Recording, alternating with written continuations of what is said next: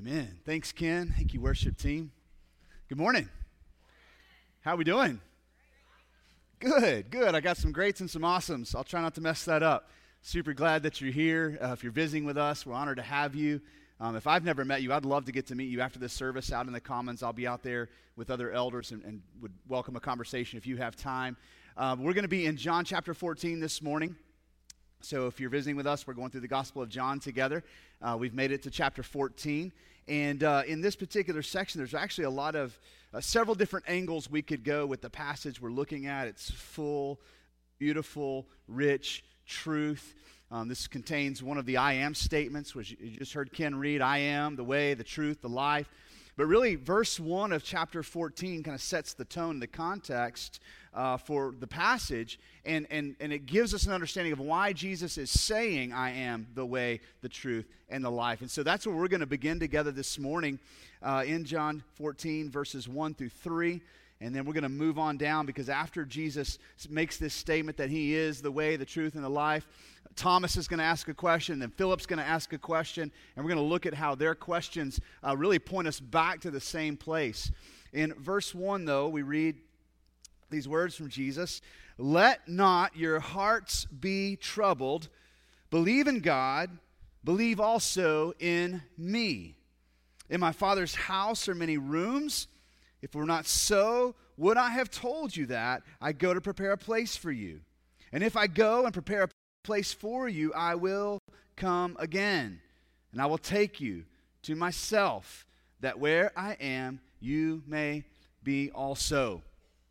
And so the first verse tells us a little bit about what's going on. The hearts of the disciples are troubled. And there are a lot of reasons for the troubleness that they're experiencing. Uh, a couple of those reasons are in the previous chapter, after Jesus is washing their feet, he says, Hey guys, one of you is going to betray me. So they already know there's a betrayer among them. Uh, in the bigger scene of what's happening um, in the region, they know that the, the political and religious kind of heat is ramping up against Jesus. There have been many threats on his life. There have been threats on Lazarus' life. Remember, Lazarus was raised from the dead. And so there have been death threats against both of them. And the disciples are thinking, hey, we're probably on the list too. Not only that, Jesus is saying, hey, guys, I'm getting ready to depart. I'm getting ready to head out, but it's okay. I'm going to leave you with the command. So from now on, the people will know that you're my disciple, not because you're with me physically, uh, with my follow me around it with my presence here, but they'll know you're my disciples by the way you love each other after I'm gone. And so, for all these reasons, the hearts of the disciples are very troubled. Now, this word troubled means to be turbulent, to be anxious, to be distraught, nervous, even. And so there's something stirring inside the hearts of the disciples, and, and it's to these disciples that Jesus says, Let not your hearts be troubled. Believe, you believe in God, believe, and this is a command, also in me. So, whatever remedy Jesus is going to offer to the disciples, whatever solution he's going to offer up, it's rooted in this idea of believing in Christ. And so, just a quick review.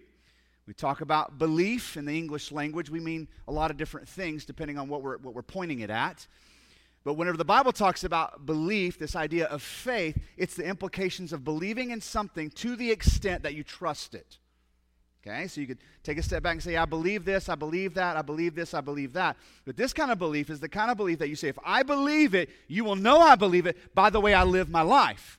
There'll be an outward evidence of this inward belief in the form of trust. And so, as Jesus is talking to his disciples about the troubledness of their hearts, he's saying, Listen, you trust God, trust me also. And in those few verses we just read, Jesus gives to them six different promises. We're going to walk through these promises together now. So, as we walk back through what he says, the first thing he says in verse 2 is, In my Father's house there are many rooms. And so, what Jesus is going to do is he's going to use this kind of this symbolism or this metaphor of a father's house to, to illustrate for us how God's kingdom works.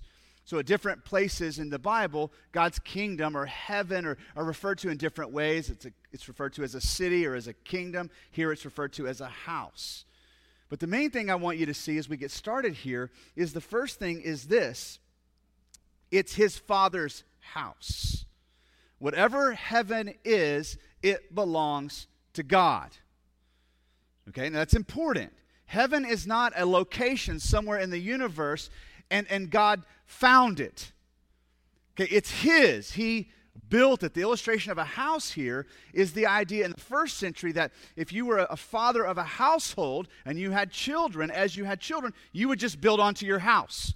And oftentimes, your children, when they get married, would, would continue to live in your house. As long as there was enough provision, as long as there was enough for them to live off of, your sons would get married, the wives would come in, and you would just build onto the house and just keep building onto the house. And so that's the imagery here. Now, he's not speaking literally about heaven, wanting us to think about heaven solely as a big house or a mansion on a hill. He's using this as a symbolism to help us understand something about heaven. And first and foremost is this the focal point of heaven is God. This is the first promise. Now, that may not sound like a promise, but that is an incredibly important promise. It almost just sounds like a description. The focal point of heaven is God. But if we go to Revelation chapter 21, and we get more of a literal description of what heaven is going to be like, I want you to listen to this. This is Revelation 21. I'll begin in verse 1. This is a description. Interestingly enough, the same author, John, just a little background. He's one of the disciples, becomes an apostle. After Judas betrays Jesus, he's replaced in Acts 1. So now you're back to 12. Of those 12, John is the only one who did not die a martyr's death. He suffered greatly, they persecuted him greatly. One of the stories is that they actually put him in a vat of boiling oil to try to kill him, and he survived. And so then they exiled him to an island where God gives him this final revelation, which is the book of Revelation, written by the same author.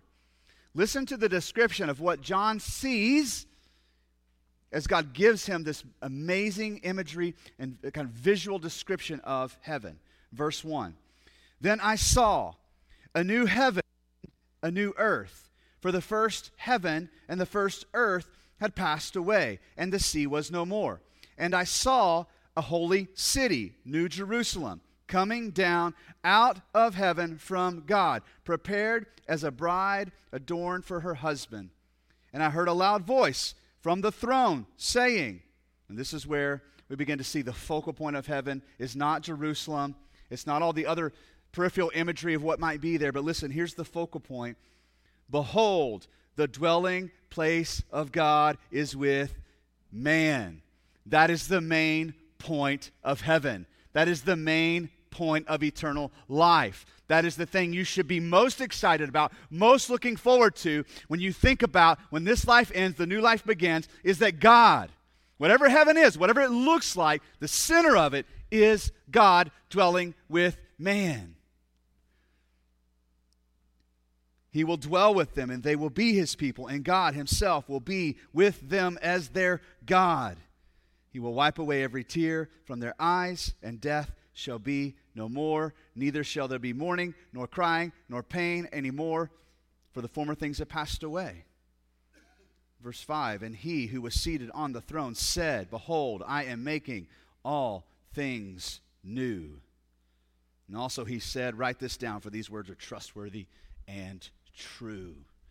See, when we talk about heaven, maybe at a funeral, we focus on the no more weeping part, right? No more suffering. That's true. Comfort comes in knowing that when the suffering in this life is done, suffering's done for you, right? But the reason suffering is done and the reason there are no more tears is because why? Because God is now dwelling with man. That's the focal point of heaven. So as Jesus is speaking to the troubled heart of, hearts of his disciples, he says, Guys, not, let not your hearts be troubled. You believe in God, believe also in me. Here's the first promise the focal point of heaven, it won't be you and it won't be me, it'll be God Himself, God the Father. And the second part of that first promise is this In my Father's house there is what? Many rooms. Now, again, this is not literally one big mansion floating up in the sky somewhere, and every time somebody becomes a Christian, God's like, oh, let's build one more room. Oh, hey, go add on one more room. This is, this is meant to symbolize something. And the idea of being many rooms is the idea that the rooms are countless. The dwelling places for God's people are countless. There's enough room for you. I want you to think about that. There is enough room for you. You may be sitting here today wondering, I wonder if there's enough room for me, not just in this church, but in God's kingdom. Is there enough room for me in heaven? Is there a chance I could get in? And Jesus gives you this promise listen, there's plenty of room in my Father's house. There are many rooms, countless rooms, more than enough room. If you're already a believer, there's enough room for your neighbor. There's enough room for that person down the street who you've never met, but God keeps putting on your heart.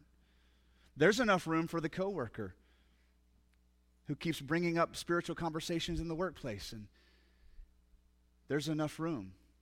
Why? Because Jesus says, In my Father's house, there are many rooms. And so he gives them that second promise. The third promise is this Jesus is preparing a place for you in his Father's kingdom. Now, I want to talk about this one for just a minute. What does it mean that Jesus is preparing a place for you? He says, I go to prepare a place for you. Does that mean that Jesus rolls into heaven, puts on his carpenter belt with his tape measure and his pencil and his speed square, and he gets out his saw and his hammer, and he's literally building on rooms? He's preparing the place for you, because I've, I've heard that taught. I've heard that maybe explained even in, in a funeral that Jesus is preparing a place. It's going to be nice. It's going to have all your favorite stuff in it. To which I say, yes, your favorite stuff will be there. Guess what your favorite stuff is? God. so the idea here, I think that we, when we think about heaven in this way, God's preparing a place for me, our view is too narrow. We're thinking about God customizing a place in heaven just for me, and we don't realize that what God is prepare, preparing is all of heaven. And it's much bigger than you and me. When you read in the book of Revelation the description of God's people, we get these, these descriptions that the, the, the numbers of the people were so many that John couldn't count them. And it sounded like roaring water just flooding into God's kingdom. In Revelation 21, again, I'll just read a couple verses towards the end of the chapter. Here's what John says it looks like. He says in 22, And I saw no temple in the city, for its temple is the Lord God and the Almighty and the Lamb. And the city has no need of sun or moon to shine on it, for the glory of God is its light, or gives it light, and its lamp is the Lamb. That's all beautiful imagery, isn't it? There will be no need for a temple in heaven. Why? Because God's there. His presence is fully known. There will be no need even for a sun There'll be no light switches on the wall. Why? Because God's glory will be enough. But then listen to what is also described. Verse 24 By its light will the nations walk, and the kings of earth will bring their glory into it, and its gates will never be shut by day, and there will be no night there. Listen, Jesus is preparing room for the nations. He's going to prepare a place for you and you and you and you. There are many rooms, there's plenty of room. As Jesus goes to prepare a place, he's preparing a place for the nations to come together. There is no more gates. Why? Because it's one kingdom, one people of God, with God at the focal point. And so the third promise that Jesus gives is yes, he is in fact going to prepare a place, but it's much bigger than just a custom room that you're going to love. He's preparing a place for God's people together to worship. The fourth promise here is Jesus will come again. He says, I will come again and I will take you to myself. That's good news. Now, think about these guys. They've just been told by Jesus. He's getting ready to leave. Okay? He's saying, but listen, guys, it's okay because I'm going to come again. And I'm going to take you with me. And so the promise that he's leaving them with is, guys, listen, I, you're going to see me again. Now think about it for just a minute. I'll, I'll offer up a, a, an illustration that, that may help. I was talking about this story earlier this morning about a hiking trip that, that I went on with a couple of buddies. I have a couple of buddies I hike with every year, and, uh, and about four years ago, we had this little bit of a traumatic experience at the end of the hike with one of my buddies. Um, for the sake of just his anonymity, we'll call him Randy Wood. Um, and so um, that may actually be his name. But anyway, he, He's leading worship at a church right now, so he's not watching online, so he has no idea I'm talking about him, but it's okay. So, a couple things to kind of set up the scene. One is um, we're rolling into uh, this particular trailhead at about 3 a.m., so it's dark. It's a little intimidating. This is where we pull up to the trailhead to get ready to go hike. And as we're pulling in, there's this swarm of emergency vehicles at the trailhead, and it's dark. And so we're trying to, like, what's going on over there? I mean, we just drove from Texas. We've been on the road about 12 hours. Something's happening. Our adrenaline's flowing. It was just a really, and we never figured out what it was. There was rescue people, and something had happened with the hiker. We didn't know what it was. So we go on about our business. We hike in. Daylight breaks. We make it to the top of this ridge. It's a couple thousand feet above where we had parked in terms of elevation. It's a hard hike, and a bear crosses the trail. Okay, so this is this is our kind of opening day experience. So you spend four or five days in the woods, and what happens by the end of that is you start to long for home. You start to long to see the people you love most. I start missing my wife and my boys like crazy. And so I cannot wait to, like, as much as I love the experience, to pack up, get back to the car, and just drive straight home. And we all feel this way. So on the way out, another part about um, hiking when you're carrying a lot of weight and, and you're all kind of in the group built differently, different strides. We, we, we hike at a different pace, a different rhythm, okay? And so on the way out, um, I tend to get out in front of everybody else, and it's not, it's just, it's just my, my pace. I go faster. So we stopped up on the ridge where we saw the bear for one last picture, group photo. Like, all right, guys, it's, it's a mile down to the truck. Everybody's to fall, you know, just go at your own pace. We'll all get there. Then we'll get loaded up and we'll head out. So we head off down and we kind of break. And so I'm out in the front of the trail. There's another guy behind me, and then Randy's in the back. And so I get to the truck and I'm like, oh, relief. I get some fresh clothes out of the truck, open up the ice chest. It's still got cold drinks in it, get something refreshing, put on my flip flops, backpack is off. Whew, I'm ready for the drive home. About 10 minutes later, the next guy comes in. He's like, oh man, I can't wait to get this pack off, get my flip flops on, and get my fresh drink and clean clothes. And ah, another 10 minutes goes by and no Randy. I'm like, Now, when was the last time you saw Randy? He's like, well, up on the hill when we took that picture. It was the last time I saw Randy. And I'm like, hmm, think we should go look for him? He's like, ah, we'll just give him a few more minutes. And so he'll be here. We wait a few more minutes. We wait a few more minutes. Now it's been, you know, it's been a while since we've seen Randy. It's been over an hour since we've seen Randy. And so he's like, man, we should go look for him. So we've got, you know, our flip flops on. And so we go back up this hiking trail to go find Randy. And, uh, and the good news is we, we find Randy. He had on the way down, the, the trail forks, and he had gone down the wrong fork. And so, and, and to make the matters worse, so not only is he temporarily lost, um, he on this other trail he passes where the parking lot elevation is and goes down you know another thousand feet of elevation which means he's lost and now he has to go back uphill with a heavy pack and try to find his way he's missing home right? So he's sad about it's going to, you know, prolong me getting to see my wife and kids. Man, I ever see him again. He's he's angry. You know, he's mad at himself. Ah, I took a wrong turn. He's mad at me. Go figure. Shouldn't have left me. We finally find Randy, and I'll never forget just this, this explosion of emotion of all of it, just sadness and anger, and just like, ah, and he buries his head in my chest and just hugs me and starts crying. And I'm like, it's okay, Randy. Here, you want something to drink?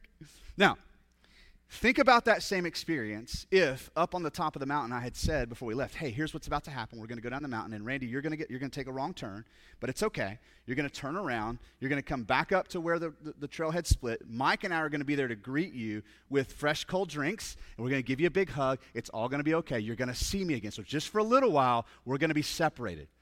Now imagine how much different his experience would have been as he takes the wrong turn, knowing it's okay. Yes, it's going to be a lot of hard work. I'm going to come back, but I'm going to see my friends again. I'm going to see home again. I'm going to see my family again. Imagine how different that would have been. In a much bigger scale, this is what Jesus is doing for his disciples. Guys, it's going to be a, you're not going to see me for a while. I'll give you a heads up.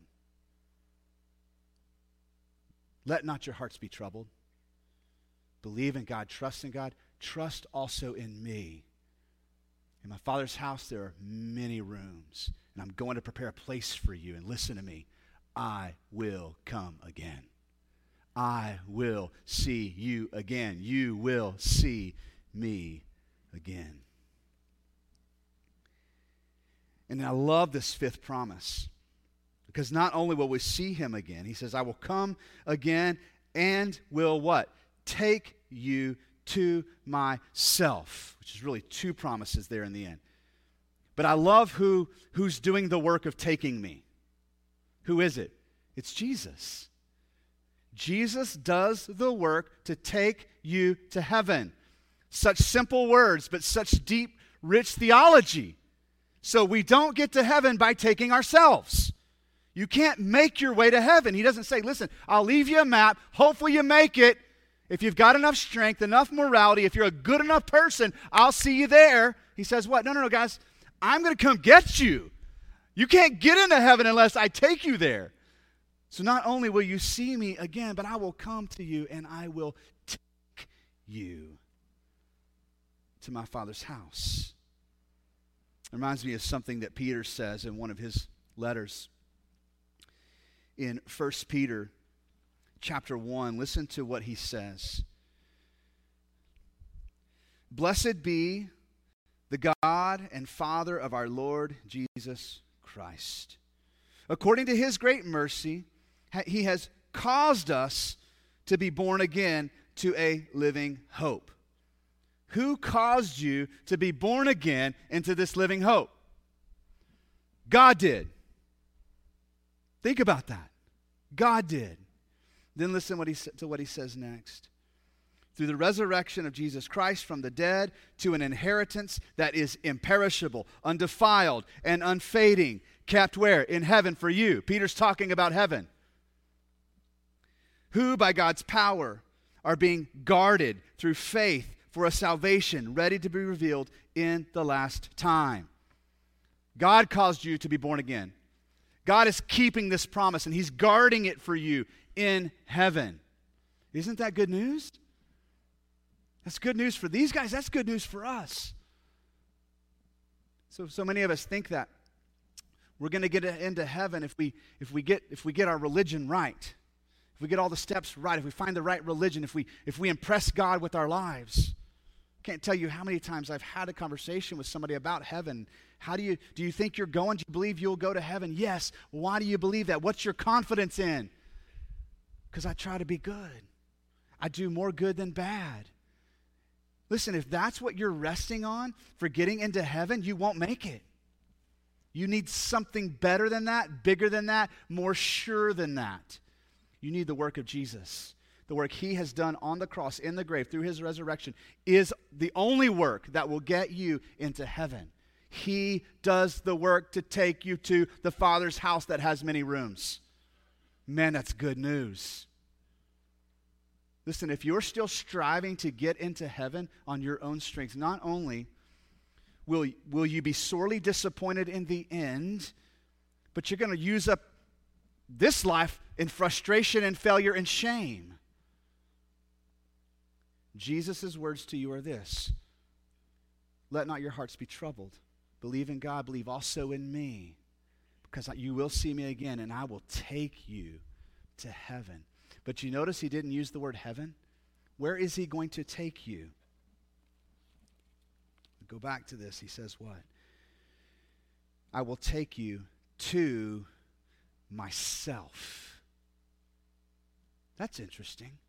I will take you to myself, myself that where I am, you may be also. Listen, Jesus is not saving you to a utopic, imaginary world where there's lots of floating around in pixie dust with all your favorite things there. Jesus is saving you to himself. So when we talk about God being enough, trusting in Jesus, resting in Jesus, Jesus is the answer. Those can kind of become cliches and lose the essence of what eternity is all about. So if, if you think about heaven, if the most exciting thing to you is not the fact that you will be with Christ, listen, I, I I'm tempted to say that you're going to be really disappointed, but it may be that you would never even get there to be disappointed. Like, that's the main point of it. Go back to Genesis chapter 1, chapter 2. What was the sweetness of the garden? It was God walking with Adam and Eve in fellowship. He dwelt with them, and they dwelt with him, unfettered, uninhibited, complete access until what? Sin. And then now, Adam and Eve's relationship with each other was broken. They hid from each other, they covered themselves up. And then what did they do with God? They hid from God. Sin, shame, death. That's why, in the end, Revelation 21 says, guess what? There will be no more sin, shame, and death. All the things that broke fellowship between Adam and Eve, between Adam and Eve and God, will be gone. And guess what? God will make his dwelling place there, and he will dwell with man forever. And so Jesus leaves the promise for these guys listen, guys, you will not only see me again, I'm coming to take you. I'm going to rescue you from the suffering of this world. I'm going to save you, not to some utopic fairyland, but to me. To me. And so he gives them these six promises. He says, Listen, you trust in God? Trust in me. Trust in these promises. Now, a couple of the disciples are going to ask questions, and the answers to the questions are really going to point us right back to where we've already been. So in verse 5, Thomas says to him, Lord, Lord, we do not know where you are going. How can we know the way? So it's really a two part question. We don't know where you're going. So, how in the world could we ever find it? Which tells us that Thomas did not get what you and I just walked through. Right? How do we get there? Where, where are we going and how do we get there? So, this is the question asked to which Jesus then answers. Verse 6 Jesus said to him, You don't know the way? I'm the way. Did you not hear what I just said? I'm going to take you there. I am the way and the truth and the life. Thomas, no one comes to the Father except through me. If you had known me, you would have known my Father also. From now on, you do know him and you have seen him. So Jesus' answer, this beautiful I am statement, I am the way, I am the truth, I am the life, is an answer to Thomas's question about where we're going and how to get there. And so we go back to that first verse when Jesus says, Do not let your hearts be troubled. The, the antithesis for that, the solution for the troubled heart, rooted in this answer I am the way, I am the truth, I am the life. And I want you to think about this. I don't know fully everything Jesus meant by those three descriptions of who he is. But the idea of knowing the way is the idea that if you really want peace, it's only found in Christ. The way through this life, the way into heaven, the way through your troubles, that peace that you are longing for is only found in the person of Jesus only. I am that way. Think about the peace of mind my buddy Randy would have had if he'd have been looking at a map and he got to the split in the trail and went, Oh, you go that way. Peace, right? But no, he had to guess turmoil. I hope this is the right way. Now, here's what, here's what we have to stop and, and, sit and understand and realize, church. This is not good advice for you for that moment in time where you encounter trouble. Jesus will also say in the Gospel of John, In this world you will have many troubles.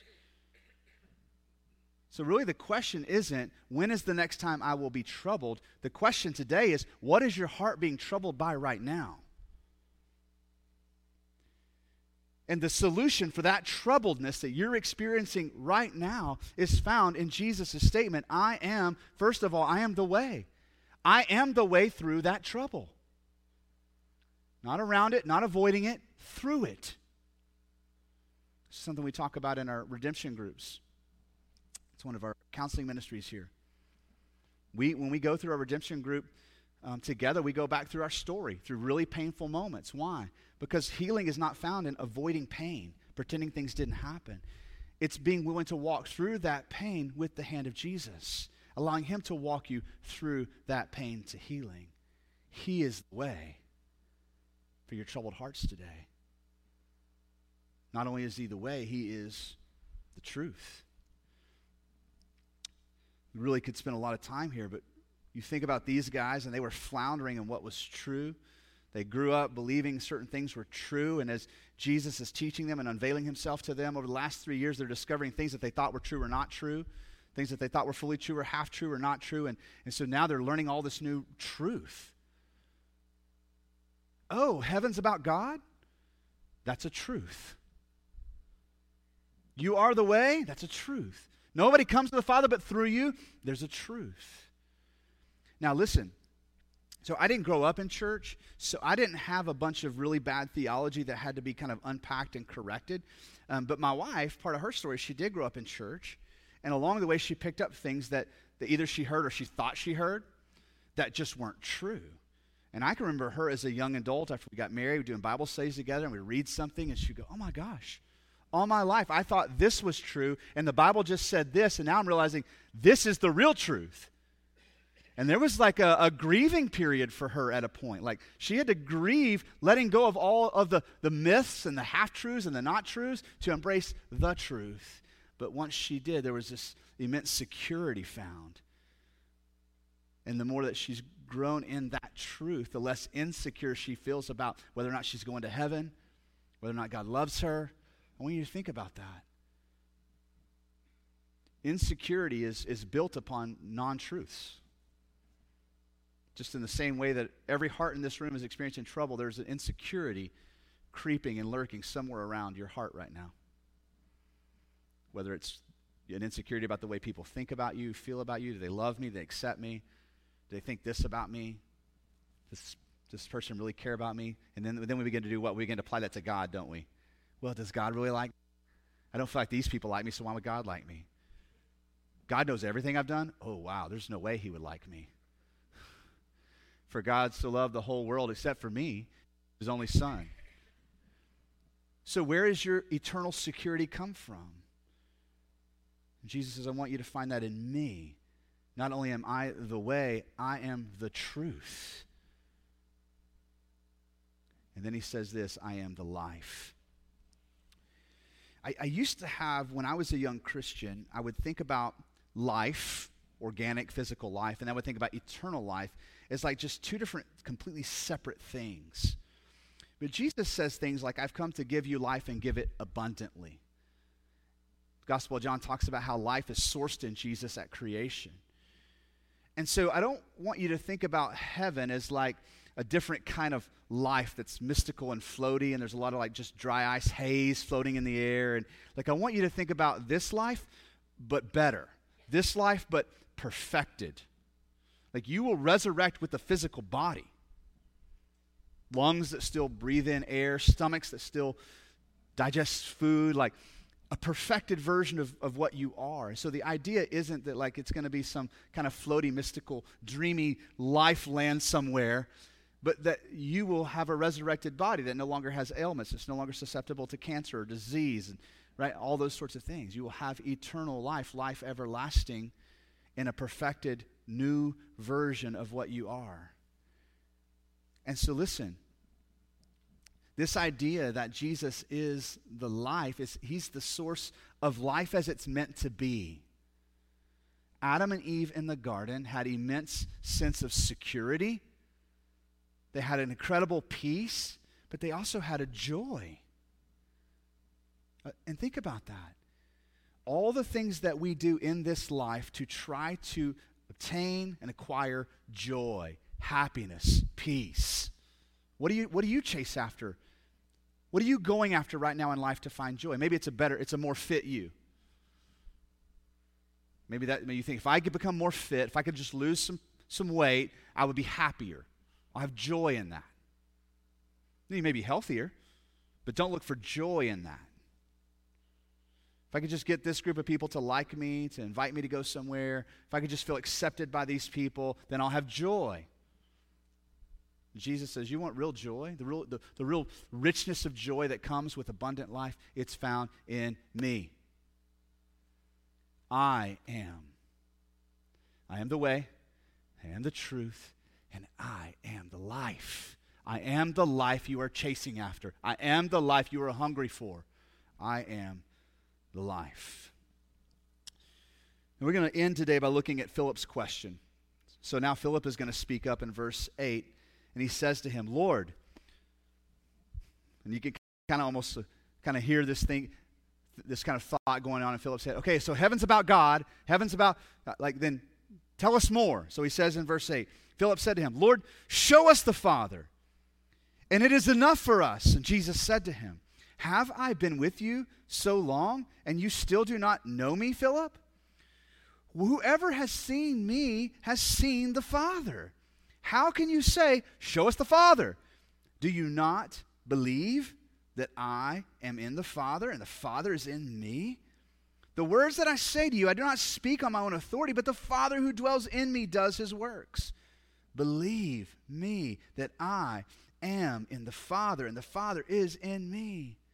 Or else believe on account of the works themselves. And so here, what Jesus is doing, if we go back to verse 1, remember what Jesus said the antidote was for a troubled heart? Believe in God, believe in me. And so Philip's like, okay, well then just show us who the Father is. And Jesus is like, Philip, if you've seen me, you've seen the Father. Remember I said, believe in him, believe in me. I am in him, he is in me. Like, I'm, I, I'm a representation of the Father. You know what the Father looks like because you know what I look like. Now, here Jesus doesn't mention the Spirit, but the Spirit is going to come in in a couple of chapters. We get this beautiful, rich Trinitarian theology here. But the point of it isn't to make us theologians. The point of it is what? To give us hope in the midst of troubleness. And so, eight times in those few verses in that dialogue with Philip, the Father is mentioned. And three times, the word believe is mentioned. The Father, know the Father, see the Father, believe the Father, trust the Father. So Jesus isn't going to give more answers. He's just going to point right back to the same answer for Philip, for Thomas, and for you and for me. Let not your hearts be troubled. Now, here's what we don't want to do we don't want to take these promises and write each one of them down on a piece of paper and go, okay, I've got those. I'm going to put them in my pocket. So today, if I start feeling troubled, I'll pull them out and figure out which one to apply to the trouble. Okay? That's not the point here. That's not how you take this truth to remedy a troubled heart. Here's the point Jesus is making. If your mind and your heart are consumed with heaven, as it really will be, you won't have any time to be troubled with the things going on here in this earth. If your heart is focused on the goodness of Christ, exalting Him, making much of Him, and being overwhelmed with His majesty, you will not be consumed with the trouble of this world. You can't do both at the same time. That's why the scriptures say, hey, fix your mind on things that are above. Quit focusing on, quit dwelling on the things of earth. I know, but I've got to fix this. And this relationship's all in jeopardy. And, and this is broken. And I don't know what's going to happen over here because I haven't figured this one out. And we get consumed with all these earthly troubles. And Jesus says, listen, let's, let's, let's draw our gaze upward, shall we? Let's focus on heaven for a minute. Okay, what's heaven going to be like? God's going to be there. What else? God's going to be there. How are we going to get there? I'm going to take you there. But we don't know the way. I am the way. You see how Jesus, all of his answers are just pointing right back to this central truth. The focal point of heaven is God.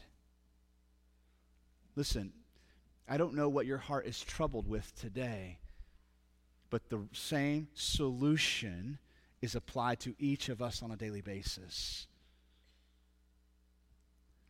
Let not your hearts be troubled. You believe in God, believe in Christ, trust Him and His promises. As we wrap up today and think about application for our daily lives, like I know that the troubles that you are experiencing in life potentially are really big. And so it's easy for me to come out on stage and go, just trust God. Sprinkle some, some happy dust on you. About your merry way. Like, no, this is deep. And the pain that is associated with those troubles oftentimes is deep. That's why the word means turbulent, like this almost like this violent turbulence inside of you, this unsettledness, this angst, this anxiety that you feel. And Christ is not just throwing flippant answers at you, flippant solutions. Hey, try this one on. If that doesn't work, come back and see me. We'll try this one. He's like, listen. There's only one solution for your troubled heart. And Jesus says, It's me. And if, if that's not enough to give you peace, joy, and security in this life, you will be disappointed with heaven.